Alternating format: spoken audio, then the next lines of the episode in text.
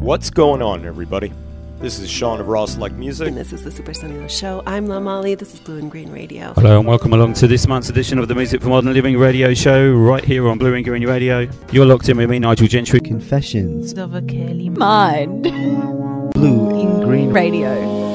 You're listening to Steve Williams at uk5.org. Welcome to the Blue in Green sessions. Ride the vibe with DJ Ronnie Ron.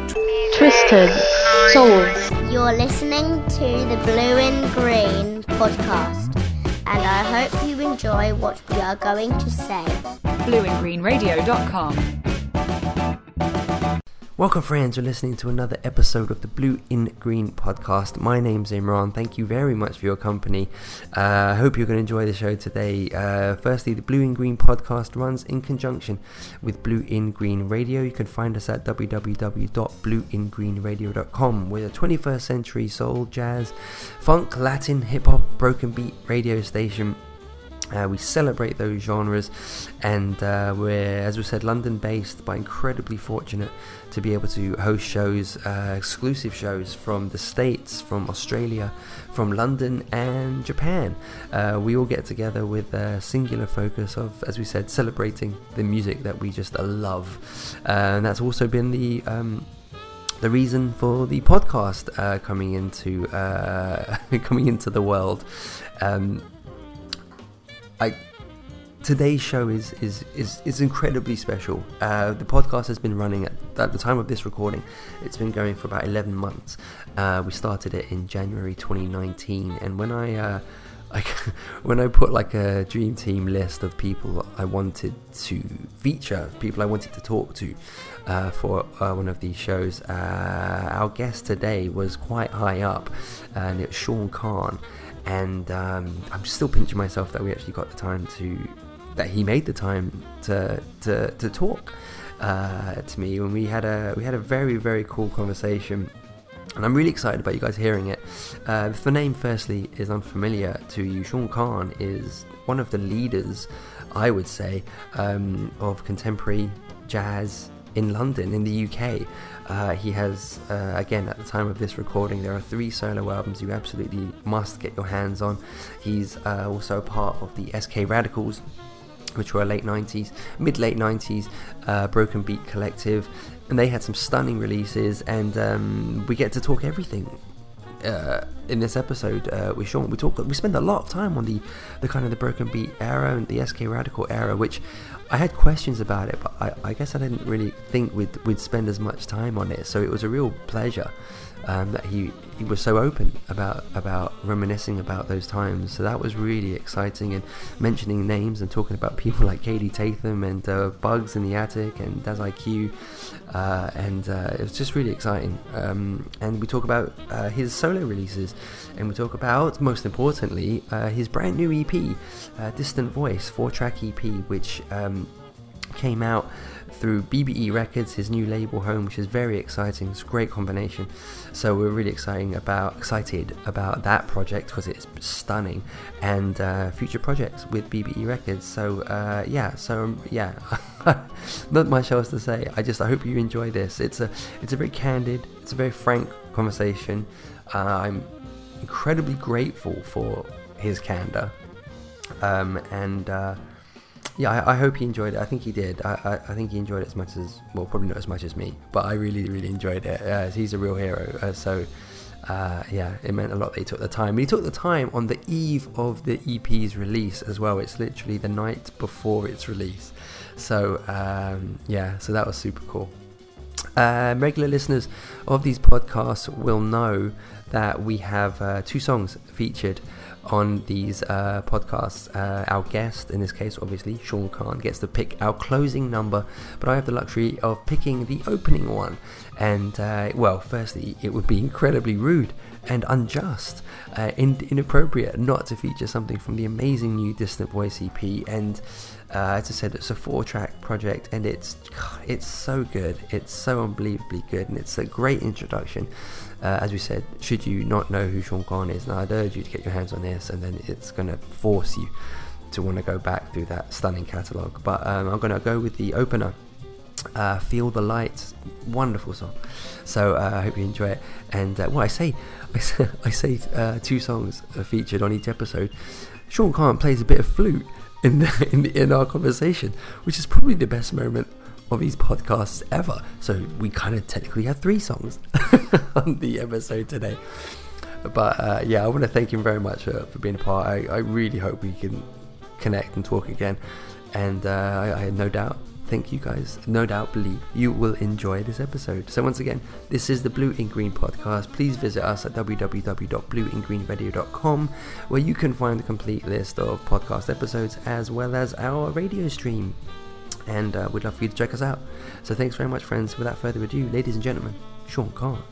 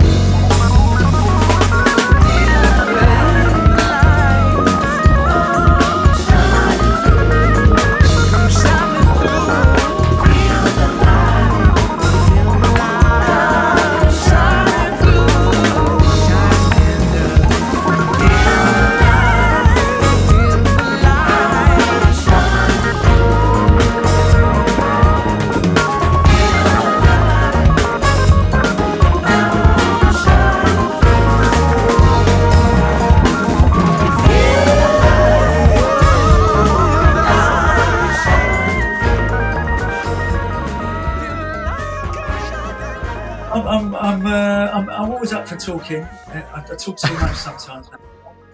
Well. I'll, I'll put that to the test. All right, let's go, mate. It, well, thanks very much. Firstly, it's such an unsociable hour on a on a Thursday night, so I really appreciate you taking the time, dude. It's all good. It's all good. Listen, listen, I'm, I've, listen, I've just stopped teaching, man. This is this is. Oh wow! Oh, where do you teach? Where do you teach? I teach in Tower Hamlets, and then I teach in Notting Hill Gate, just by Grenfell. You know the Grenfell Tower. Oh wow! Yeah, of course. Yeah. a, a little plug for my for the music school I help run and co-manage. I just want to Oh, give a little plug. For that. fascinating. Is that all right? Absolutely, absolutely. Please do. Yeah. Well, it's I run it with my good, my dear friend, uh, co-manage it with Ern, uh, Ern, Ernest Allen, um, and it's called the Notting Hill Gate Music Academy, and we're up by Grenfell. A lot of the Grenfell kids go- uh, who uh, go there, who were affected by by that massive tragedy, Yeah. tragic, Absolutely. crazy, crazy thing, you know. Wow. Yeah. Of course. I had no idea. That's fascinating. That's really interesting. Congratulations. Yeah. How long have you been doing that? Oh, five years. Been running that place for five years my dear friend. Yeah. What What is that kind of that that what drove you to to teaching, if I may ask? Uh, What inspired that? Listen, we, we need we need to. Uh, I mean, look, I enjoy teaching. I enjoy Hmm. teaching for a start because uh, I like kids. You know, I do like enjoy it, their their energy. Uh, it, it's it what music, the music business. I don't enjoy the music business. I don't Right. like all the characters in there because they're they they lack they lack transparency. Kids are generally transparent, especially if they're well brought up. And you meet aspirational parents who want their kids to learn about art and all this kind of caper.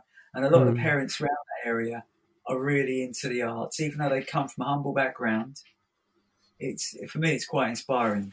That that and I yeah, we do be doing it five years. I also teach. Uh, obviously, I've got to earn a living because this ma- making music is a is a tough game. It's a really really tough game and it's really tiring. You know, it's really tiring chasing money. You know.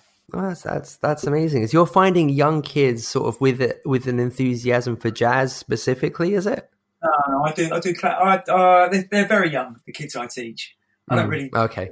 players, but uh, I, I, I do in some of the secondary schools. I teach. I, I, I teach a lot. I do mainly inner city schools. Um, I was teaching in Mm. Peckham many many years, and there's a lot of talent there. But Oh, wow. but when you get asked by by kids who I know are from a similar background to me uh, about being becoming a professional musician, I, I, I always immediately tell them no. Oh it. gosh. I just got to be honest. Are We're going to be honest, but you know, I, I want a bit more truth coming out here. You know, yeah. because uh, everyone thinks, um, you know, this this this game is, uh, and it is a game because you're dealing with real weird characters. You know, uh, we- really Mm. weird politics. You know, um, so pe- people think that it's really easy for me to make music. It's easy for me to make music. For me to get it out is a major problem. Well, on a on a really positive and and a super positive note, actually, Yeah. I checked my dates and Yeah. I've just I knew your I knew the Distant Voice EP was was due out in in this month, but it's actually Yeah. due out tomorrow, which is really exciting. I only found out uh, yesterday that I'm so I'm being so smashed out because I'm looking, I'm looking, I'm doing a, a another rec- rec- making another record at the moment Oh wow! for BBE, which is almost complete. Um, I've done, I've, I've, I've, I'm just waiting to find another singer, and maybe re- re-edit some drums. So that's nearly done. That Wow. that out, new album. So that'll be out next year.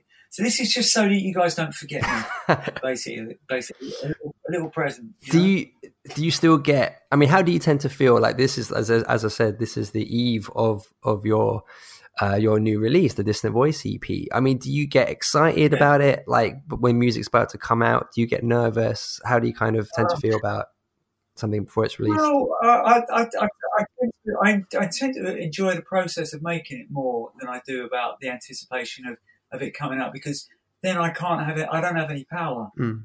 after after I finished it, you know. And, and, and people, I'm not a gatekeeper, and that's that's that's that's the issue really. If I was a gatekeeper and I had access to gatekeepers, then you know I, I could I could I could go out for lunch with a couple of gatekeepers and say, look, play that for me, please Mm. you know, or or get me a gig here, or you know, or do this, start up. But I, I haven't got that power. So for me, the, the beauty is in making the record and persuading people to uh, participate in making a record with me because I do I do end up working with really high end musicians Yeah. because I'm such a, a hustler and I try to write music that I enjoy that hopefully they'll enjoy playing. You know, What what was the kind of the process for for Distant Voice? I had noticed on your your Facebook page that had been coming for quite a few months now, which is which is really exciting. And um, Well- what, what was the kind of process for it all coming together? Well, the process was, I, my, my daughter lives in Portugal, Porto, wow. and I go out there a lot. And um, I don't do it. I, I, I'm- go there for her. Uh, we hang out with her a lot. Um, uh, she's only a little one. She's she's coming up to ten. Oh wow! So uh, I, I, I, I met an, another English guy who lives out there, and he he um, he as a hobby runs a few Facebook pages. So he said to me he would give me some advice about about social media because I don't really do social media, as you'll know. It's a, it's very very um, very weak my social media uh, reach. Basically, because I think all the guys who began Broken Beat should be more well known than we are. But because we we weren't of the social media generation, we were like a few years before before that. Um, we, we we're sort of behind. So he, I told him this, and he he said, look, what you should do is make a, a cheap or free EP and give it out for free. And I, I did it. I made the EP. Um, had a few teething problems with it like you do. All records have teething problems. All- You always have an obstacle in making a record, and then uh, managed to get it there. And then when I was was looking to make another record, which which wasn't looking likely under the conditions I wanted to make another record, because I'd always accepted the conditions I was given, and I wasn't prepared to accept that any longer because the terms and conditions of making a record for me are now more important. Whereas before, I'd just make a record and not worry about the contract, which is a bit stupid. But this time, hmm. I wanted better terms conditions, and BBE were able to offer me better terms and conditions to make for making a record. So I told I, I went down there, explained my vibe, what I was going to do to Peter, who runs BBE, and um, he he agreed and he, he signed me, and I also asked him to put the EP out because I haven't got the means to put out an EP, you know. And uh, he he agreed. He agreed to put it out. Um, and there we have it. So uh, he signed me for an album. He's given me a budget to make an album, so I'm doing that at the moment. And he's given me decent terms and conditions. You know, hopefully it, it'll it'll it'll pan out like that. You know, I'm not expecting the world, but you know, I I I I, I was my terms and conditions were always very poor. Before I'd make a record and beg, borrow, not steal quite to make a record, but that's this is what this is that's I found myself under.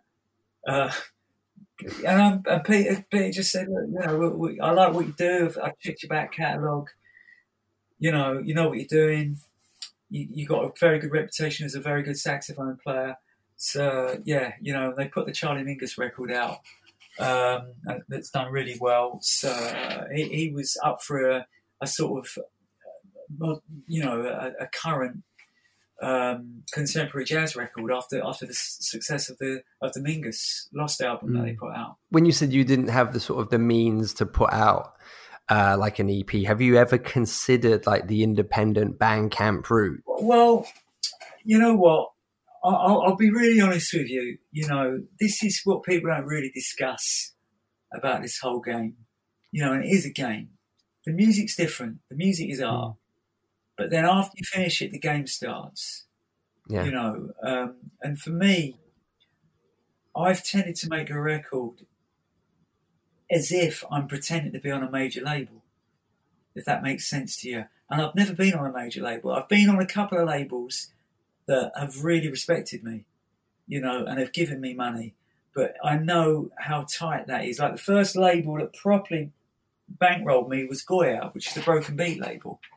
Yeah. Um, and the amount of support they gave me was incredible, you know. But I have not got the means or the support network to put a record out on Bandcamp and expect it to do anything. You know, I haven't got the the telephone numbers of this this DJ or that DJ or or, or that web, or that YouTube site. Um, and you got you you got to be realistic. I, I I'm being realistic. I'd love to be able to put my own stuff out. I, I'd love to have the time to hire someone to help me run my own label, but that I, I haven't got the skill set to do that or Right. the knowledge. So I, I accept that. What my knowledge, my skill base is, is making music and playing. You know, and I, I, I, I think guys who try to do that too much, like put their own stuff out, um, you know, you're you're you're you're you're taking yourself away from what you should be really doing or trying to do. But I do understand why guys do that because they, they do that precisely because of what I've told you precisely because of how dodgy people are, and, and even on small labels. Like I spoke to a friend recently. We were talking about the the, the, the major labels, how horrible some of these guys are, and about Yeah. you know how how you know talk about Jaco Pastorius, man. Major labels destroyed that guy's career.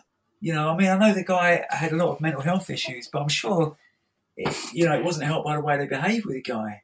You know, um, you know, and if if a ma- major label can just destroy a guy's career, and you know them, uh, uh, you know, one of their executives might might might might come to me at some point in my life and tell me I was talking out my ass, but from what I've read, they didn't back him up properly.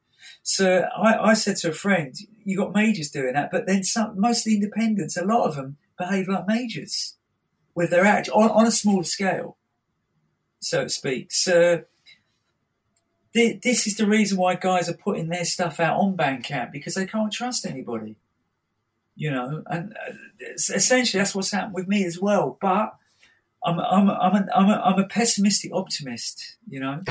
so um, I, I will try and try again because I enjoy the process of making a record.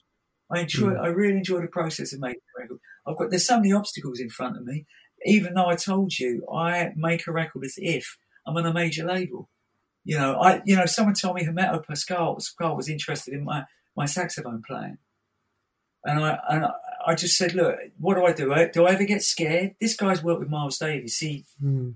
He was arranger for Miles Davis, a lot of the stuff in the 90s. Well, not everything, but he worked on Bitches Brew and, and Live Evil and other stuff, you know, and Aieto. So what do I do? Get scared of that? No, I rise to the occasion, you know, because I know I've got ability. You know, it doesn't matter if people look. I, I, I might not win win any awards or whatever, but I know plenty of great, great musicians who who haven't had a who haven't had a chance to make a record, you know, because it's it's it's really difficult. But I actually enjoy the process of it for some reason. And maybe I'm a I'm some kind of bloody uh, crazy nut who got some kind of masochist. I don't know, man. You know, because it's that's, that's that's that's the way it is. You know.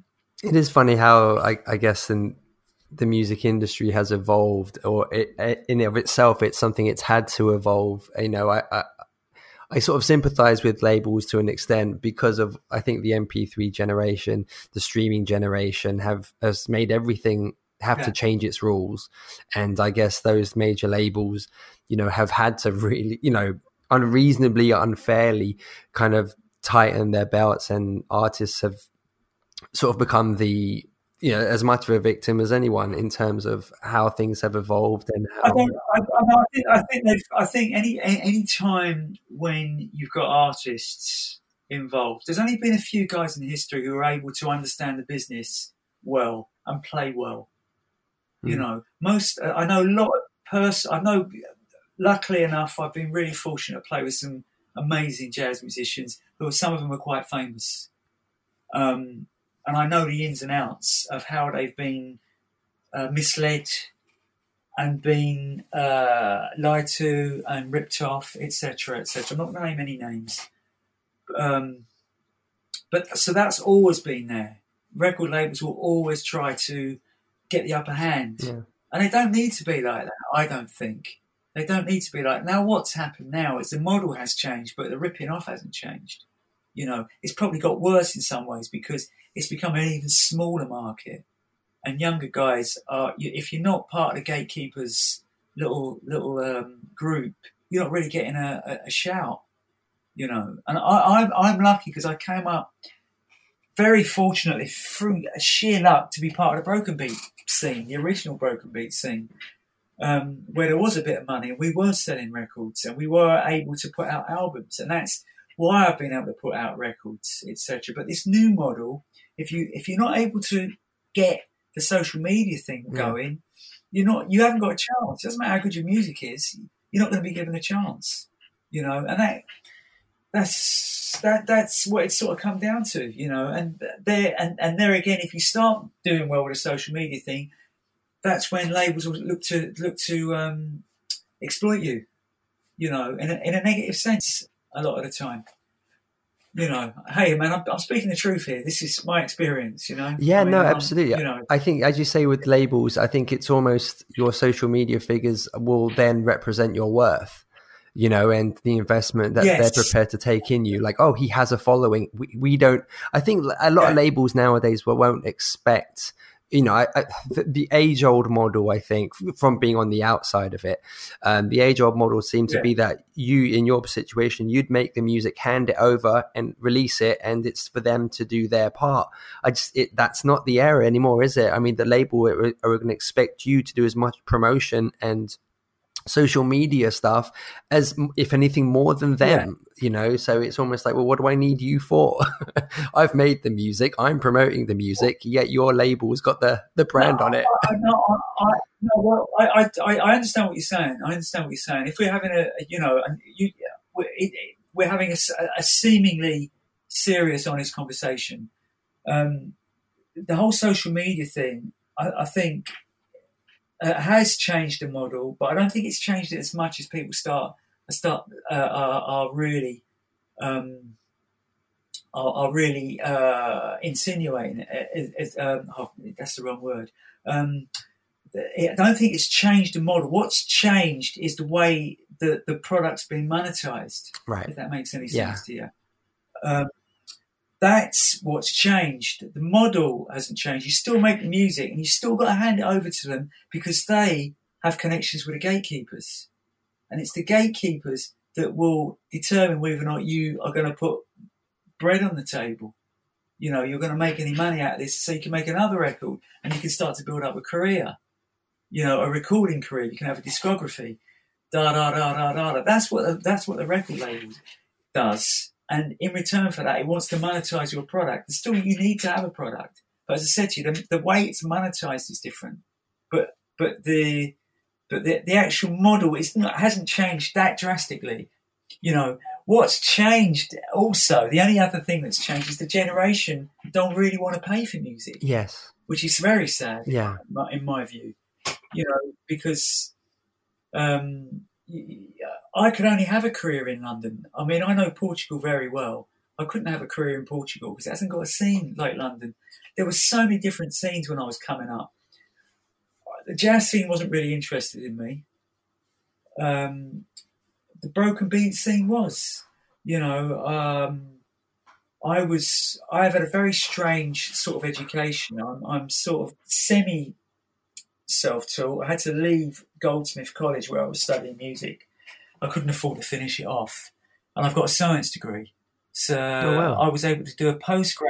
Yeah, I, I, I, I, man, listen, I went to a terrible school. Went to an inner, inner city school that was awful, and I didn't learn anything until I left the school. And I, I've, I've always had a thirst for knowledge, and it, it's it's helped me in becoming a jazz player because with jazz you really got to uh, delve a bit deeper into the music. So um, uh, we're going off piste here a bit, but I I um, what we, what we saying? Yes, uh, having having this thirst for knowledge has, has, has sort of has been the major driving force of my whole recording career. You know, because each record I've wanted to make better, so to speak. You know, be a better producer, be a better musician, play a better solo on uh, on, on, on, this kind of thing. You know, etc. That was a bit of a random uh, thing, man. Sorry, I'm, I'm riffing a little No, man, I'm I'm I'm enjoying. I'm I've wanted to talk to you for ages, so I'm I'm kind of really enjoying that you're Oh. being honest. Um, and I, you know, I want to be respectful of that, and I'm trying to give you space to, honestly say whatever you want to say. So it- it's funny. 'cause- well, It's funny because a lot of labels don't like me talking like this. I've had I've had label when I do gigs. Maybe I, I did I did a I did a gig at a jazz cafe for a label, and you know they, they loved the, the music, but they didn't like me talking. It was, just, it was a few years back. I was just talking on the mic, just like you know, you know, being a bit political, which I don't do anymore. But um, I was told not to do that anymore. But hey ho, you know, you got you got me right in the day, and I'm I'm I'm I'm, uh, I'm, I'm, I'm thinking because I've, I've been I've been uh, thinking about you know stuff like because I've got the EP coming out and people want to hear a few a few things of what I got to say. So I just thought you know why not talk? It's not all roses, man. You know. Mm. yeah, I mean, you've mentioned the um uh the broken beat. Uh, uh, scene a couple of Yeah. times. Obviously, you're talking about your amazing music as part of um, and head of SK Radicals. I mean, what was that? Yeah. I mean, how you obviously have fond memories about that whole period, right? I, I wish I would have enjoyed it more. I was too intense. I was intense uh, around my, my best friend, which was the drummer, Vic Starkey, who I, who I love dearly. Um, and w- but we just got into that purely by mistake because both of us. I was more. I'm with the broken beat thing. Um, I I was going to a lot of clubs, a lot of house clubs, which I never saw any other jazz musicians go to. But I was also going to jam sessions. That's how I was learn, learning how to play. But I was also going to a lot of clubs. So it, it was such a natural thing for me to fuse jazz with a kind of club culture thing, which a lot of jazz musicians don't understand club culture. You know, it's it's not really cerebral. Club culture is not cerebral. Club, club culture is about trying to bloody heal yourself. For me, that's what club culture is. Right. You know, going out, listening to some great funk records or, or house music, uh, Chicago house or some great remixes, getting having a having a bottle of beer and trying to chase girls. That's what I was doing back then. Um, then um, I wanted to become a pop producer, but having no contacts, but having quite a lot of ability with music. I I produced a demo, and apparently Sony Records were interested in it for some reason Oh wow. my mate Vic, who who was a great drummer, helped me with beats. I was writing a lot of the music, so we came. We were a production team. We made a beautiful neo soul demo, um, and uh, but we didn't get signed, which I was really shocked at because I re- then I realised it was not about the quality of the music. It was about who you know, and we we didn't know enough people, and then Sony stopped having meetings with us hence I did. I was asked to do a put together a band for this place called the Notting Hill Arts Club, and then someone was down there. They they were impressed with the band because of because of we were playing sort of really quite dance uh, grooves because Victor's a great great drummer of dance music, and I was playing really heavy jazz things over the top of what, what Vic was doing. I you know what it, it was it was we were sort of slightly ahead of our time Mm. in a kind of way, but all the inspiration was Herbie, Herbie Hancock. That's what I've got to say. Right.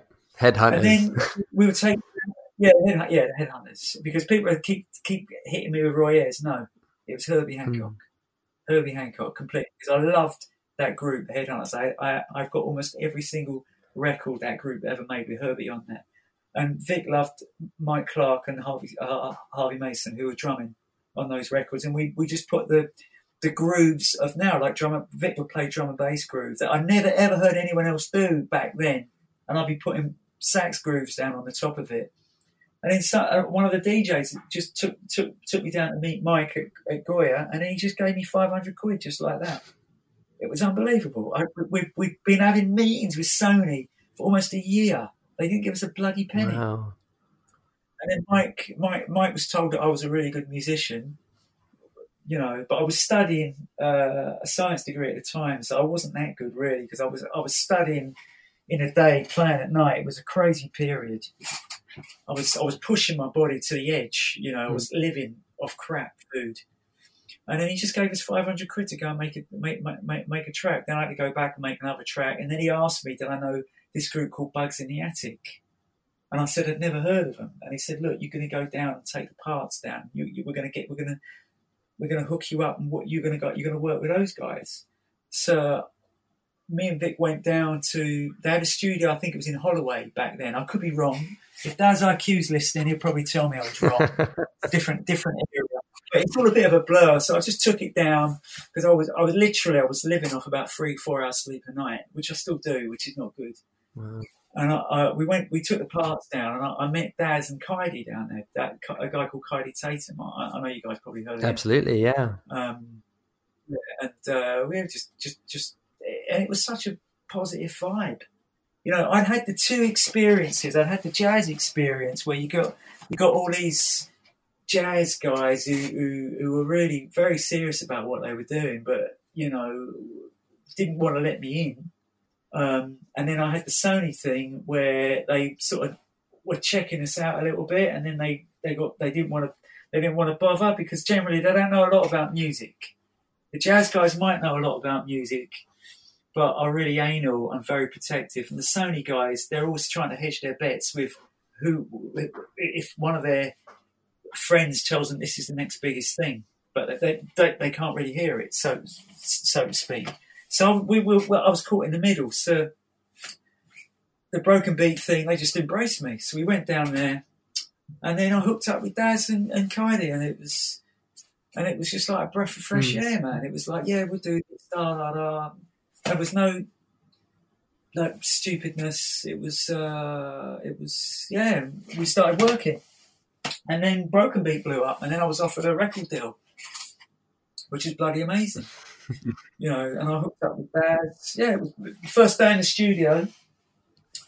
Uh, I had Kaidi on assorted instruments, uh, just vibing out on congas, keys. I had uh, I had Neville Malcolm, I think from Incognito down Wow. there. Um, before- he was on in, in Incognito, I had Vic, who's maybe the first ever Broken Beat live drummer. Um, and uh, who else do we have in the studio? I think it was Phil Peskett, who was Moloko and might be Zero Seven's keyboard player. That's before they all did these big heavy sessions, you know, and it was a great vibe. You know, it was absolute, it was like, it was purity. It was a, a pure vibe. There was none of the bloody jaded vulnerability that you get now with guys after being involved in music for 20 years, you know? So it was, a, it was a really good time. I didn't enjoy it enough. I wanted us to be the best band in the world. So I used to bloody get them to rehearse too much. I Right. used to kill their asses. But uh, that's that's the kind of intensity that I would bring to stuff because it was my music. So I was just I wanted it wanted it played in a certain way. But you know, but it was great times, man. I mean, you know, he, he, from where I'm from, I come from an inner city. You know, where um, as I said to you, I went to a terrible school. Uh, and I, I left there wanting to edu- be educated, desperate to be educated. You know, so hence I, I, I did loads, of, loads. Of, went went to night school, studied studied music at night school, studied did a science degree. You know, um, now I work in in the inner city. I always try, try and tell the kids, man, you know, no one's going to give you anything. You know, when I get a lot of kids coming to ask me, you know, how much do you earn as a musician? Da da da da. I, I- I tell them straight, look, it's a bloody hard game. You know, and and from your background, no one's going to give you anything. You know, no one's going to give you anything at all. So you've got to really want to do this kind of thing. You know.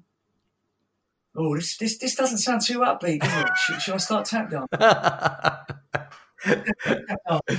yes, I'll do it now. some live sax would, would, would, would bring it all up again. We should do that. Live sex. Hold on. I haven't got anything out. Right, no, no, honestly, no, it's to okay. That's okay. Oh, God, well, actually, I've just turned down the chance for Sean Khan to play live sax. What am I doing? Just wait there a second. Just wait there one, one oh my minute. Just gosh, wait there that's going to be the coolest thing ever.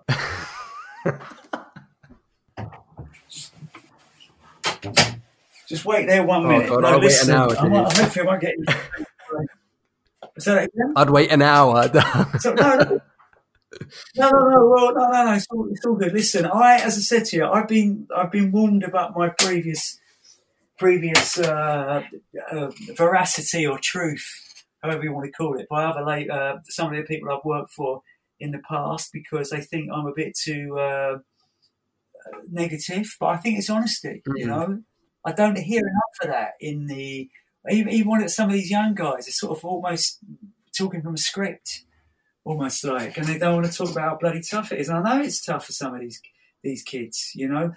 There's less working class guys coming through now because they can't afford to play, and that's another thing that I I I, I, I do stress. You know, uh, a lot of the, uh, especially with uh, closing down a lot of the colleges like Morley. I learned so much from Morley College and Goldsmiths. Now now Goldsmiths don't run any courses anymore, or for for you know subsidised courses, or Morley College doesn't run any subsidised courses. You know all this kind of all this kind of things. People don't want to talk about that; They just want to hear about the music, but you need a, a fertile ground for that. Do you know what I mean? Mm. Or not? You know. So uh, anyway, here we go. Oh. I'm very cold here.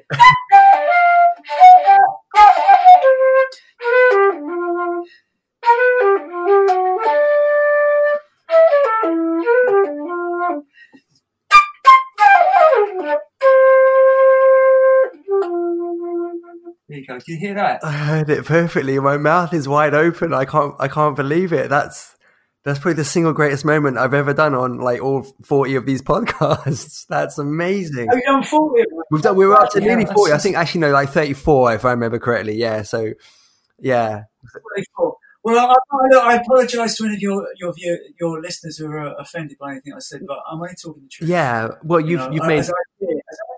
You've yeah. Well, you've made everything right with. It's, oh, yeah, cool, cool. No, no, it's all good. It's all good. You know, it- it's, all good. No, it's all good. I haven't played for a while, so you know, go on. Yeah, no, oh, well, super cool. Well, my final thing on the broken beat thing. Do you ever kind of get the Yeah. urge to, I think, from a musical perspective, to kind of put the broken beat hat back on and kind of go back into a, a, a project like that? I, I, well, I will. But as I said to you, I've got, I've had, I've lost about four or five records by not, by, by not having anyone to put them out properly. Mm. I, I've got, I got, I had, I made a second follow up when Goya went bust, and it's such a pity that Goya did go bust because the internet really killed them off because everyone started downloading our stuff for free and um, they went bust. Um, and I made a follow up record to, to my first record. The money that I made with the, the first Broken Beat stuff, I was able to build a studio. Um, and so I was able to make another record that was really quite a personal record. I, I, I played most of the instruments on there, did a lot of the singing, and I gave that record away. Um, and it was the worst move I did. So I learned don't give a record away to a label that's not going to appreciate Mm. what you're about. You know, um, so I, I put the broken beat thing to back of my mind for a bit, but but I will go back to that at some point after I've done this thing with BBE. I've been speaking to Daz. Um, Amazing. we're we're more, more mature now. We were a bit emotional back in the day because we both of us were working full on because we were getting so much work back then because the whole thing had blown up, you know. Um, and then we, my band was was playing quite a bit, having to rehearse for that. And we- Bugz were about to blow up, unbeknown to us at the time. So we we were a bit stressed. Uh, but now I think uh, older and wiser, I definitely would like to make another Broken Beat record. I'd definitely like to because, I mean, at, at, at my at my core, my dance music is Broken Beat because I'm very free with that. Broken Beat for me represents freedom. You know, you're not you're not you're not you're not you're not tied to uh, on the floor house groove. You can do that, but your next track can be like a drum and bass inspired tune. You know, that's what for me Broken Beat meant. It meant freedom. All the things that, that I'm listening to, I can just put on there, and I can I can make a more complex drum drum groove. I can tell my drummer, all right, instead of doing a drum groove over one bar, make it over two or three bars. You know, make a dance groove over three bars. You know, that's for me what Broken Beat was.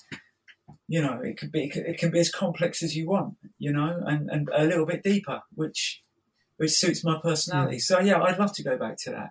Uh, maybe that was a bit of a long, convoluted answer. No, it's a perfect one. No, I look, I look forward to it. I, hope it is something that you kind of go back to. It's amazing. They're, they're uh, you've you, you kind of connected those worlds amazingly well, but they're so in ways so amazingly so incredibly different. The broken beat and jazz, but you kind of you, you you did find the commonality in both of them and managed to fuse them together perfectly, so that your name is so adept at each either genre. And I think it would be fascinating to hear after Slow Burner, after Muriel, after Palmares Fantasy, to kind of go back to that that kind of genre and see how how you're you're you how to see how you create it all again.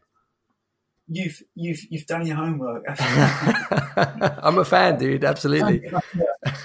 yeah. Well, I tell you what. Check out check out the the check out a record I made called uh, Urban Eclectics, which I made 14 years ago. Wow, Um, yeah. and uh, it's it's that that record I think is flawed because I didn't get Daz on there. Daz needed to be on that record Right. because I, I, I'm very hard to work with because I'm so intense and I'm so clear about what I want to do. You know, I've got records in my head. I walk down the road, I can compose something. You know, or how does that sound? Da da da da da. But I think if you, I, I think I do, I do, I, I'll agree with you there. I'm, I'm gonna, I'm going to be immodest here. I'll agree with you there. I do marry those worlds very well because essentially I understand both worlds very well. I know how to make a dance record, which jazz musicians don't know anything about, hmm. really about beats, what's a good, what's a good groove. Because I was going to clubs from a very young age and hanging out with friends. I, I got a lot of friends who used to run underground clubs, not your big, not your w- w- weren't famous DJs, but they were playing great music. They were great DJs, like playing some great house music, playing some great uh, dance jazz music, playing some you know great hip hop. I'd go to these clubs and listen to some great stuff. So it's it's osmotically got into me. But with the jazz, I've got such a thirst for knowledge that I was able to incorporate that that world. Now I mentioned Herbie. Herbie Hancock, that's the guy who I think for me has been my biggest influence in terms of broken beat. Wow. That guy, that guy came at funk, and for me, broke uh, prototype broken beat stuff with a jazz mentality. Yeah, Mm. That's the reason why it's such a deep experience when you listen to the Headhunters when he's on there, um, and that's why I think when I made Broken Beat, I was coming from I was coming to Broken Beat with a jazz mentality as well, but with a, a big understanding of dan- dance genres and, dan- and club dance culture. You know, um, as I said, that's why I think I was able to marry those two worlds like that and, and, and come up with something of a slightly different sound a different edge than what the other guys were doing. Even though some great stuff, their Bugz stuff, I still love love their love their their first album. And I was actually on their last album, which coincidentally was on BBE. Yeah, absolutely. Yeah, Yeah, I was on their last album. Yeah, it was on BBE when B. I think when Peter was was uh, B, Pete, Pete BBE was um, he was. I think they were connected with Sony for a while. I think from what I remember, or Virgin. It might have been Virgin. I, I can't remember, but they, they, were- they, they had some licensing deal with some major label. But yeah, that that that's the reason why I think I do marry those two things reasonably well. It's it's it's coming out from a similar angle to Herbie, not consciously, because I obviously when I was going to clubs when I was a kid, I didn't know I was going to be making records. It was a pipe dream. I wanted to make records, but you know, I didn't know I didn't know anybody. You know, and it was just it's my whole career's been luck. It's been a lot of obstacles, but it's been a lot of luck. Hmm. You know, a lot of luck. What led you to, to saxophone in the first place? Well, my mum, uh, Irish Irish lady, my, mum, who was probably. I've got two people I've got to say quickly, who have always wanted the best for me. My mum, Muriel from from Ireland, she's our Irish lady, and my good mate Victor Starkey, who who I love that guy, the the drummer in the SK Radicals. Um, they're the only two people in my life who've only ever wanted the best for me. The only two people who never judge me, all my craziness. I put Victor through crazy stuff, you know, and he's always been there for me. He's always been there for me. My crazy antics, the crazy stuff I've got, I've, I've got up to over the years, and he's always been there for me. Um, Sir uh, let's get back to my mum. Sorry, uh, she forced me into playing when my local school was giving away free lessons, um, saxophone lessons, or clarinet. I started on clarinet, so my mum got me into playing clarinet, and then a year later, when I was twelve, I started playing saxophone. No, Yeah, and there, but there were were there like I guess John Coltrane obviously was was a huge influence for you in that res- regard as well. Yeah, Coltrane's a big. Huge, look, Coltrane's a huge, huge Mm. influence. Alice Coltrane as well, because I, Yes. love, I love that um, that openness that Alice brought to the music. Um, I I would say uh, I got serious. Look, I've I've I've I've done the, the, the, full gamut of really dodgy, stupid jobs. Like worked in a kitchen washing pots, worked i- i- as a clerical officer, you know, bureaucracy in social security, doing all that kind of stuff. And I, I knew there was more to life than doing that. And a friend of mine who was playing guitar at the time told me you should get back into playing music. And my old teacher, who was a great trumpet player, a great trumpet player, probably more of an influence on me than I really care to think he, he was because he never made a record. Um, he he had a terrible reputation as, as, as a bruiser, a fighter. He would turn up to school with black eyes. This guy was a guy called Pat Higgs, who was an incredible trumpet player, jazz trumpet player. He, yeah, yeah, he would just turn up to, to school uh, after having a fight with someone, you know, and he, he, he could read incredibly well. He could he had an incredible range trumpet wise. He would run the school orchestra, and I'd, you'd hear these incredible solos that he would play, and then he would get on the guitar and play like Jimi Hendrix on on, on the guitar. So he's one of these guys that no one's ever heard of, but you know. So anyway, after I left school, my friend said, "Look, go back and ask Pat if you can borrow a saxophone." And I told Pat that I was having a tough time at, at this terrible job, and he gave me a saxophone Wow. and I just really got into it.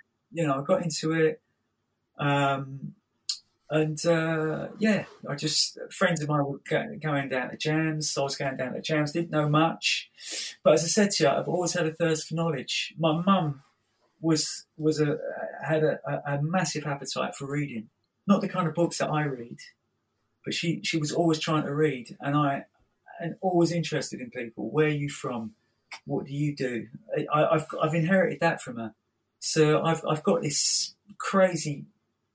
I, want I, I you know I don't accept my reality. I've never accepted my reality.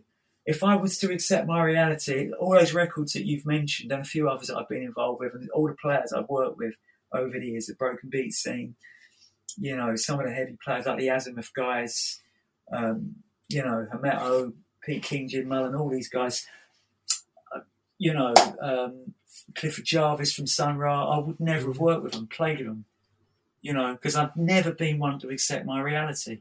That's where my madness comes into play. You know, I don't accept things, which is which is bad in a way because it leads to a lot of frustration.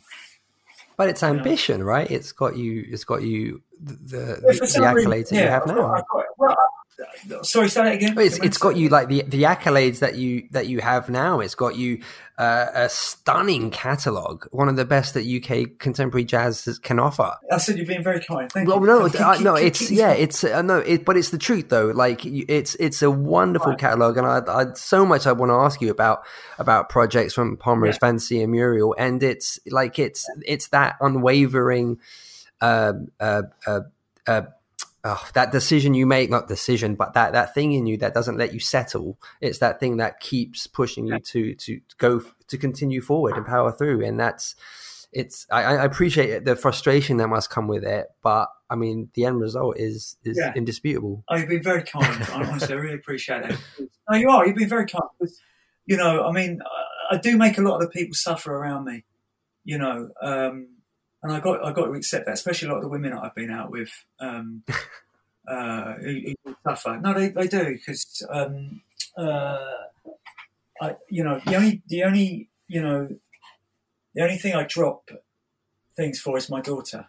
because I don't want her to suffer. So I have to really work to make sure I've got I'm, I'm bringing in enough money to, to make give her a good life. Mm. You know, God spare her, and God spare me, and uh, you know the mother of my daughter, and all, and, and, and all my friends as well. You know, I was very hard with Victor, but you know, and that's the only guy that I regret being so hard with because he was so he was so talented. But being, as I said to Peter from BBE, being Sean Khan, it's not easy, man.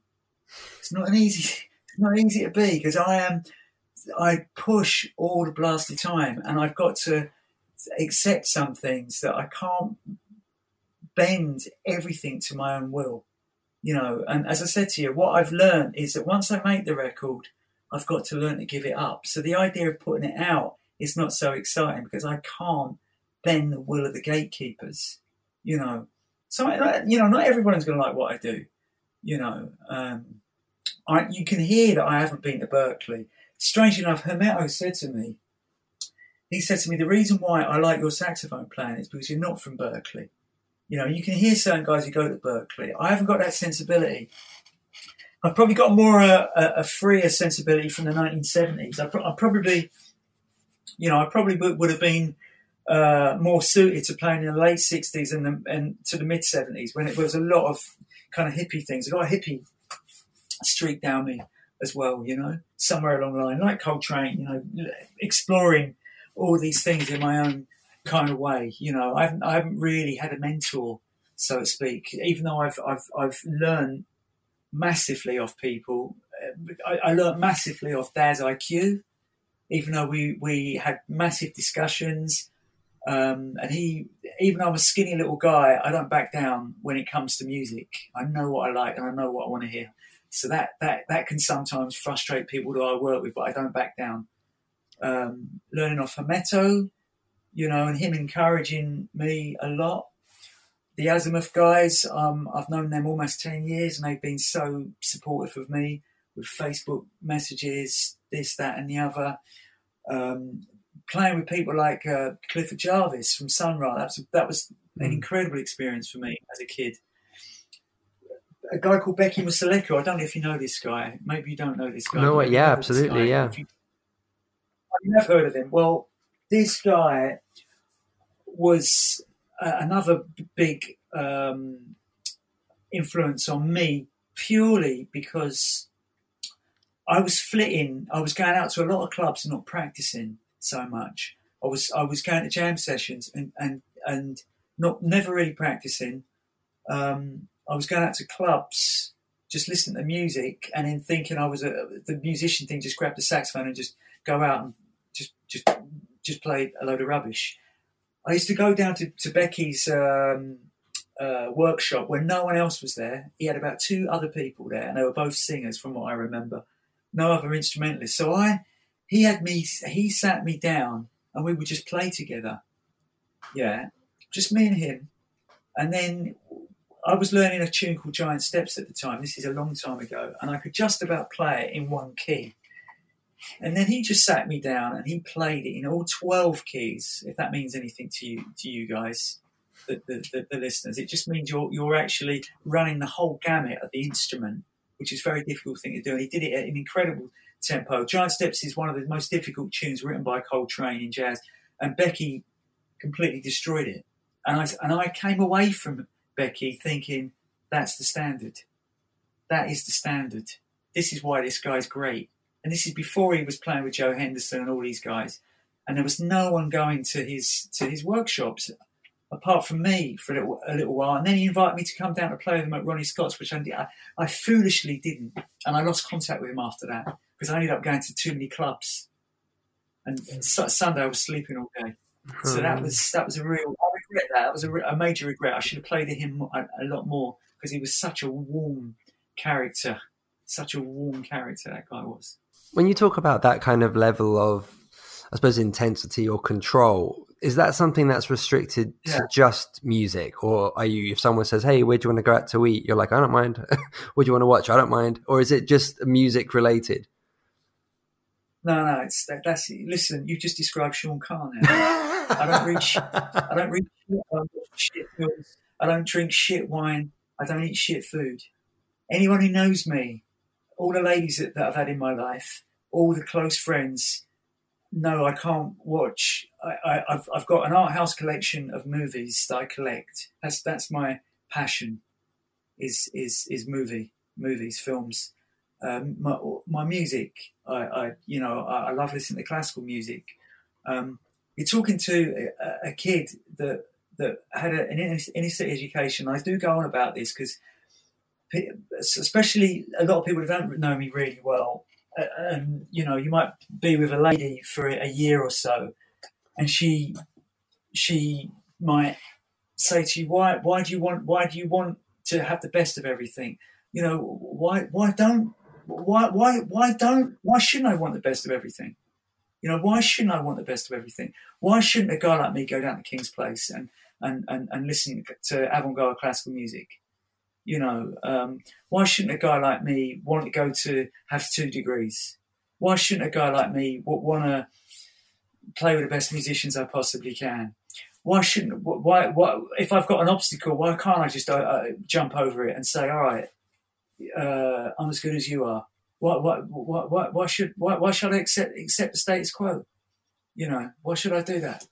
You know, I mean, people don't really know know me personally, they might think I'm a bit a bit crazy and da da da. But there's a, there's a rationale behind everything I do. You know, and it, it, it's coming from my back from my background and the as I said to you, the the, the, the lack of stimulation I had as a, as, as a kid. You know, I want to be overly stimulated now. So there you go. They, they have it sorry, I, I, I, a bit of a convoluted answer, but no, no, in a nutshell, I want, I want to experience things. I want to travel. I've been all over the place. You know, um, I want to play with musicians from other countries. I want to, you know, do this. It's yeah, it's it's for some reason it's part part of my own personal culture. That I kind of realized as well that you, I know when it came to the Muriel album, you wrote all the yeah. the lyrics to the to the songs, cool. right? With Diane Martinez. I wrote, all, I wrote all my lyrics. Yeah. Sorry, man. I, sorry, I was. I, you were talking. Sorry, sorry. No, no, that was yeah. it. That was the point in terms of because I, I think just from what you were saying about the uh, control and in, of your music, not you know, um, yeah. in a sort of in a negative way, but it's yeah, but that level of control sort of extended to to the songwriting elements of of your songs as well. Uh, well, I, I you know, I, I'm coming from I come to music from so many different angles. It's not just music. Um, uh, and this is probably where I'm at, why I'm at loggerheads with so many, why I don't really fit with the English jazz scene, so to speak. You know, because I will be influenced by someone like Roberto Bolano, who's a Chilean writer. I don't know if you've ever heard of Roberto Bolano. No. Um, um, or I might be interested. I might be influenced by a guy called Tarkovsky, um, the the Russian director, mm.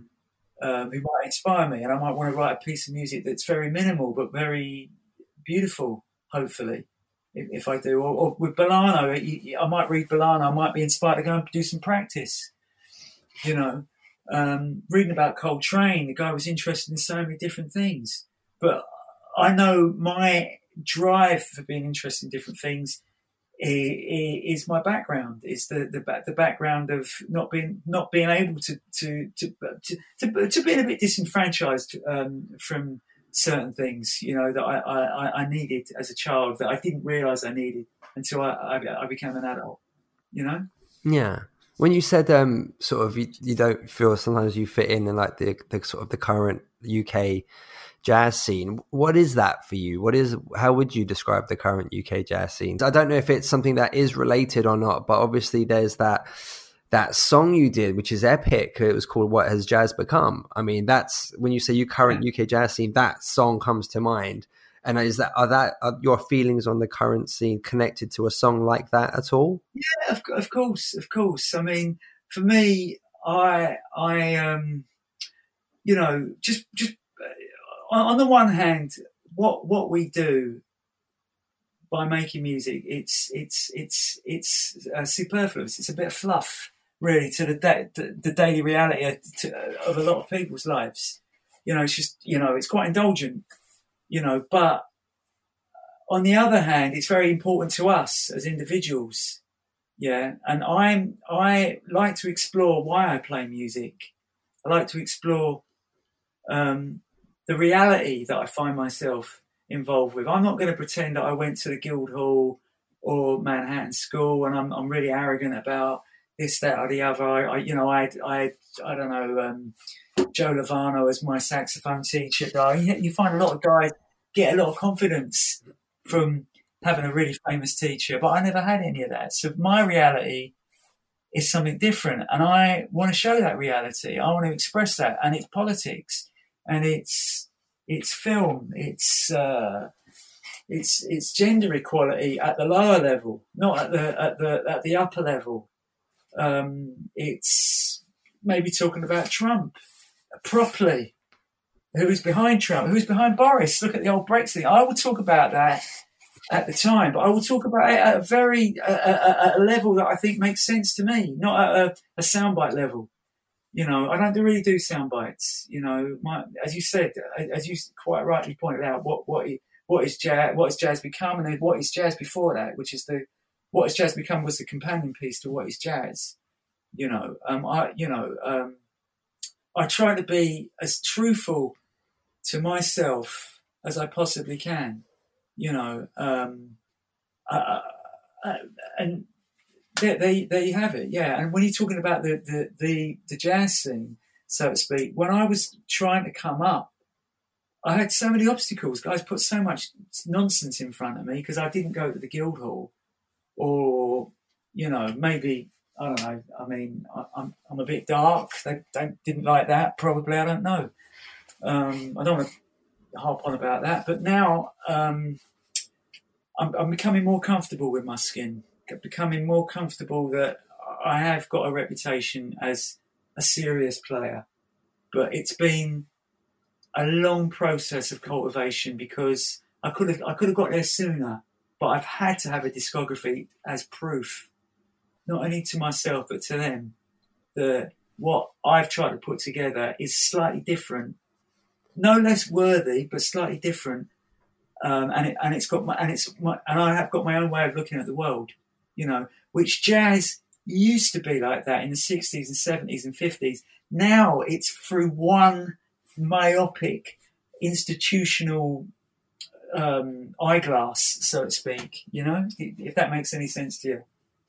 Yeah, I guess you're talking about sort of like is that a reference sort of the education system where where kids are coming out yeah. from? Yeah.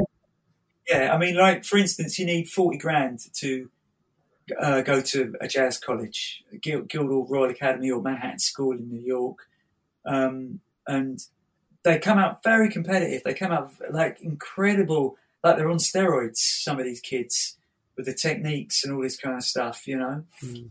They've had mentors to become very technical, but it's looking, it's controlling the aesthetic of the music, and I don't, I don't feel um, that that's where art lies. You know, I, I, I think what what an artist is, and this is right across the board.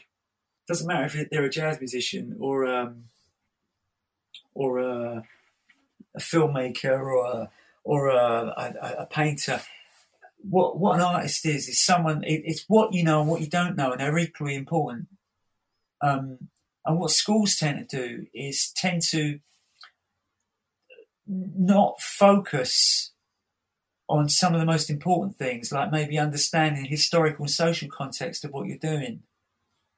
It's it's all focused on te- technical technical things, so to speak. There's a few guys that I quite like, but I, am not an authority. So maybe me talking to you like this, maybe they could counter what I'm saying. But then that's where the dialogue should happen. But it never does, really, does it? Because as I said, it only goes through the filter of the gatekeeper. You know, so you know.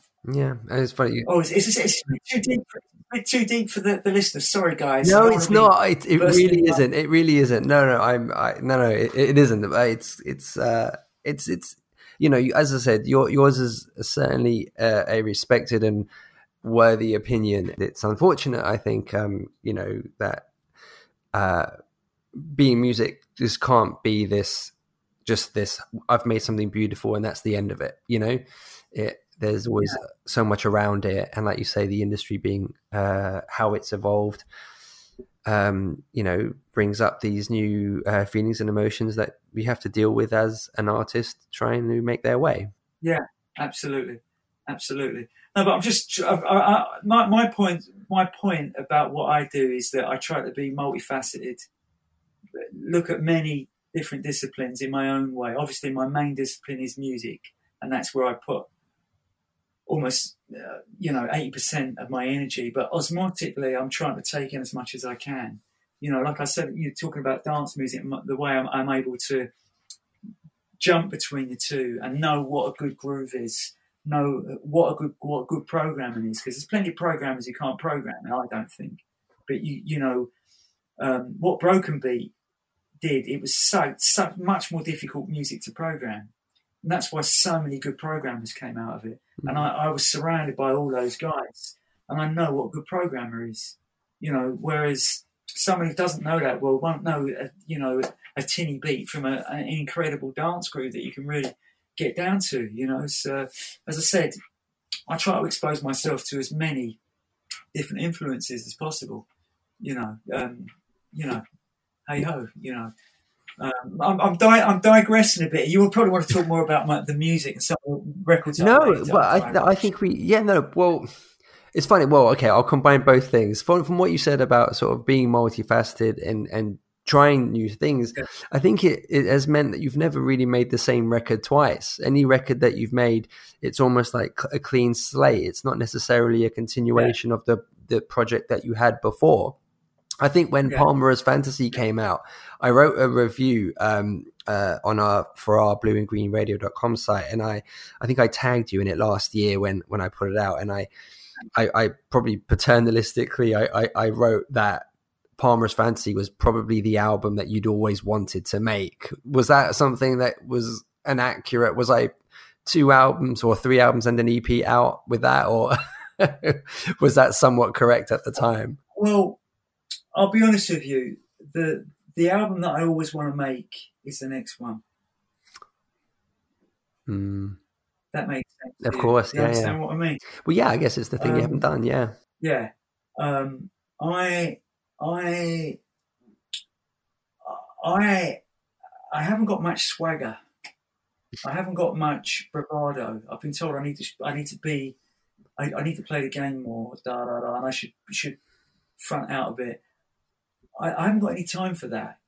You know, I make one record and I'm not going to swagger it about and expect things. You do you do expect a certain amount of respect, but you know, hey hey ho, it is what it is. I am always thinking I'm hyperactive, so I'm always thinking, what could I do? How could what were the flaws in that record? Where do I want to go now? You know, um, I worked with Ivan Conti Mamão um, on that on yeah. that Palmares Fantasy with with Hermeto Pascoal and speaking to Ivan and playing with Ivan, I I felt, you know, I feel that I I I'd like to explore that seventies vibe again, maybe at some point, you know, and that's a record that I've got in my head, but maybe I won't be able to make it because obviously. I'm, I'm I'm not able to have the output I want to have out. That's probably the, the most frustrating thing. I having having these ideas and I could record two records a year easily with the amount of ideas I've got. Wow! But but no, I have to accept that you know the the the, the position I'm in. You know that's the way it is. So, in the back of my head, I'd like to explore that a little bit more and, and maybe extend that a little bit more. But you know, as I said to you, I don't like standing still. I don't like standing still. I like exploring things. I'm very, very curious very very curious um, musically. Um, uh, yeah, etc. Mm. You're right. Yeah, you know, I, I, think that's that's a sort of uh, an unconscious conscious decision to, to to go in different directions. You know, because my my biggest my biggest uh, influence probably in terms of the way he made records is Miles. Yeah, mm. Davis. That's probably the biggest influence I've got no, no. I mean, the guy changed every two or three years.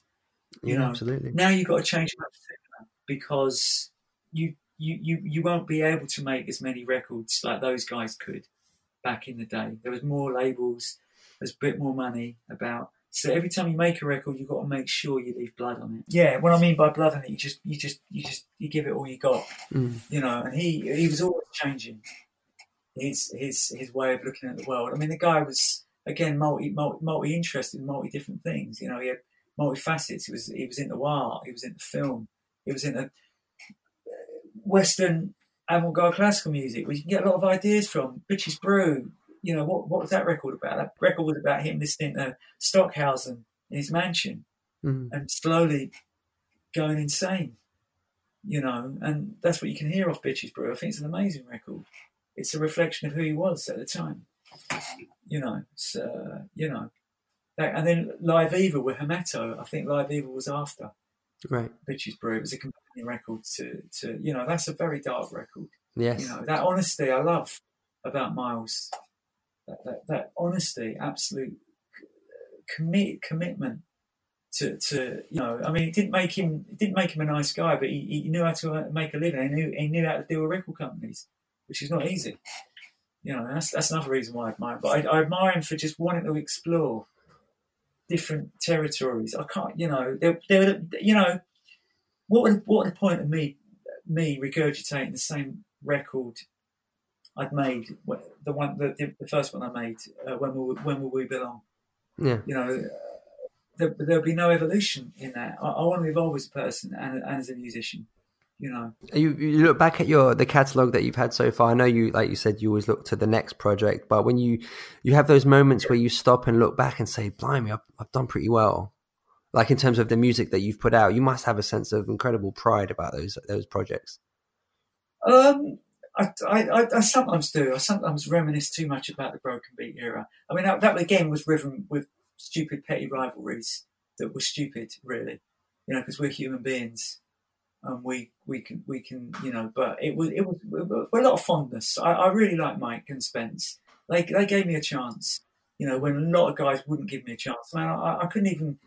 I couldn't even get a teaching gig, and I couldn't even get a gig at the local bloody jazz club until Mike and Spence came along and gave me a chance to explore my, my, my music my musical ability. You know, they saw a, a, a talent there that maybe uh, other guys were trying to block out or, or didn't see. You know, and then suddenly I was getting work all the time. You know, and that's what was the the catalyst to me becoming a professional musician.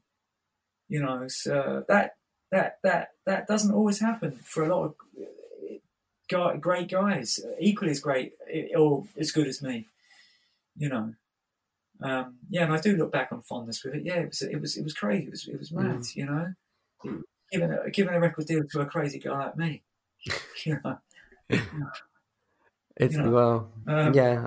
I, I honestly, yeah, it is a, an incredible catalog, and obviously they saw absolutely the correct thing. And uh, you, you, yeah, the, the what you've gone on to put out is is you know as a part of SK Radicals, as a part of SK Solo, um, it's you know it's a it's a it's a wonderful catalog, and obviously you've got the EP that's due Oh. out in like an hour and a half, less than that, um, which I'll be Oh, yeah. purchasing as soon as it comes out. Um, oh, you're a star. You're a star.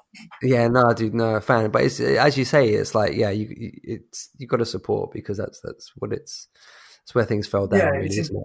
So Yeah, it is. You're, you're absolutely right. It's Yeah. important. Very important.